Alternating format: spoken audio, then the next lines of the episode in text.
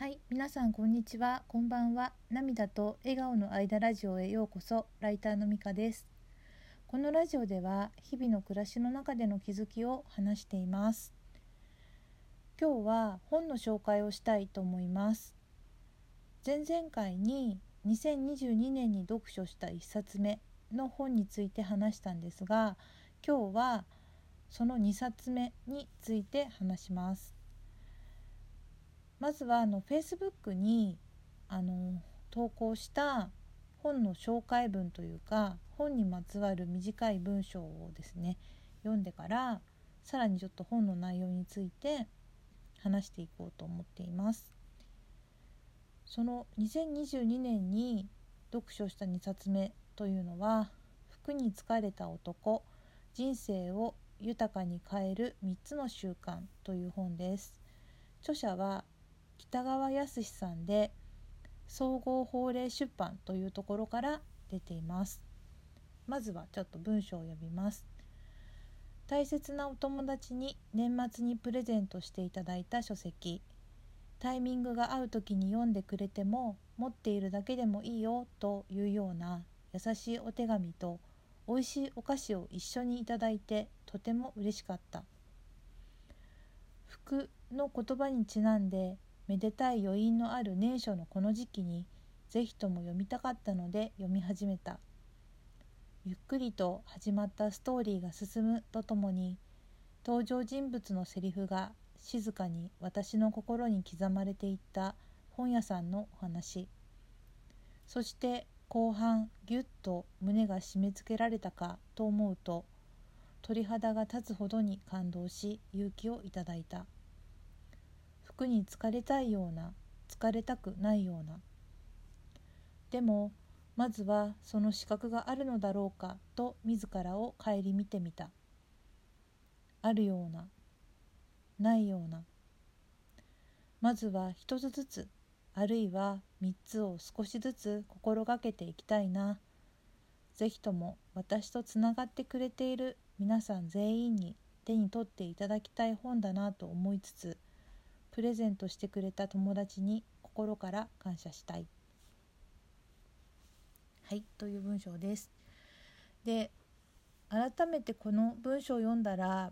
本を送ってくれた友達への感謝の気持ちとかこの本を読んでよかったなっていう気持ちはあの込めて書いたのでそれはあのこう読読んでちょっと伝わってくるかなと思ったんですけどあんまりちょっと本のね紹介になってないなと気づきました。えっとあらすじ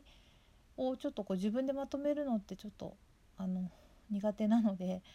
あのちょっとですね Amazon の本の紹介文を参考にさせていただきますと、えっと、この著者の北川康さんは中高生から人気の高い学習塾聡明社の創立者でいらっしゃってご自身も授業を受け持つ傍ら日本各地で連続講座進学塾親が学ぶ塾と書いて進学塾と読むそうです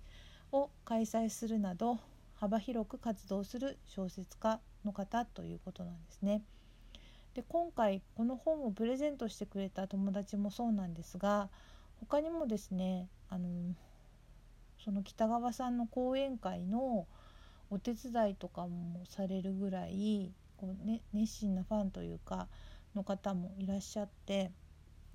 で私の周りに結構北川康さんのね本が好きっていう方が結構多いんですね。なので別の方からもですね手紙という本を以前プレゼントしてもらったこともありますその本もとても良かったですであの北川さんが描き出す作品はエンターテインメントというだけではなくてなんかこう人生に大切ななんか楽しむヒントみたいなものが隠されているということなんですね。でこの服に疲れた男人生を豊かに変える3つの習慣の内容なんですがそれをちょっとあらすじを Amazon の説明文から引用させていただきますと突然他界した父親に代わり実家の長船堂書店を継いだ修造店舗を大きくすることを夢見ていた彼に訪れたのは集客が激減するなどのピンチに次ぐピンチ。もうやっていけないと意気消沈した修造はついに店を閉めることを決意。しかし実はこれらの出来事は全て修造についている福の神の仕業だった。この物語に隠された秘密を知った時人が求める本当の幸せが解き明かされる。自分の人生を使ってどう生きるのかを見つめ直す感動のストーリーというのがあらすじで後書きにですねこういうことが書いてありました。これはどこかの本屋さんで起こった物語ではなく今あなたのお店会社で起こっている物語だということです修造は自分であり起こる試練の数々は自分についている福の神が引き起こしてくれる幸せのために必要な材料だと読んだ人が心から納得できるそんな楽しみ方をしてもらえれば著者としては幸せですということなんですね。でこの人生を豊かに変える3つの習慣というのはですね福の神に疲れる資格というふうにも書いてあったんですけどもそれについては是非書籍を読んでいただきたいです。北川さんのね本は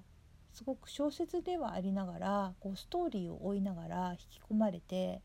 自分事としてすごく考えさせられるんですよね。そこがすごくいいと思うしあの好きなところです。といろいろですね内容についていろいろ言おうとするとちょっと本の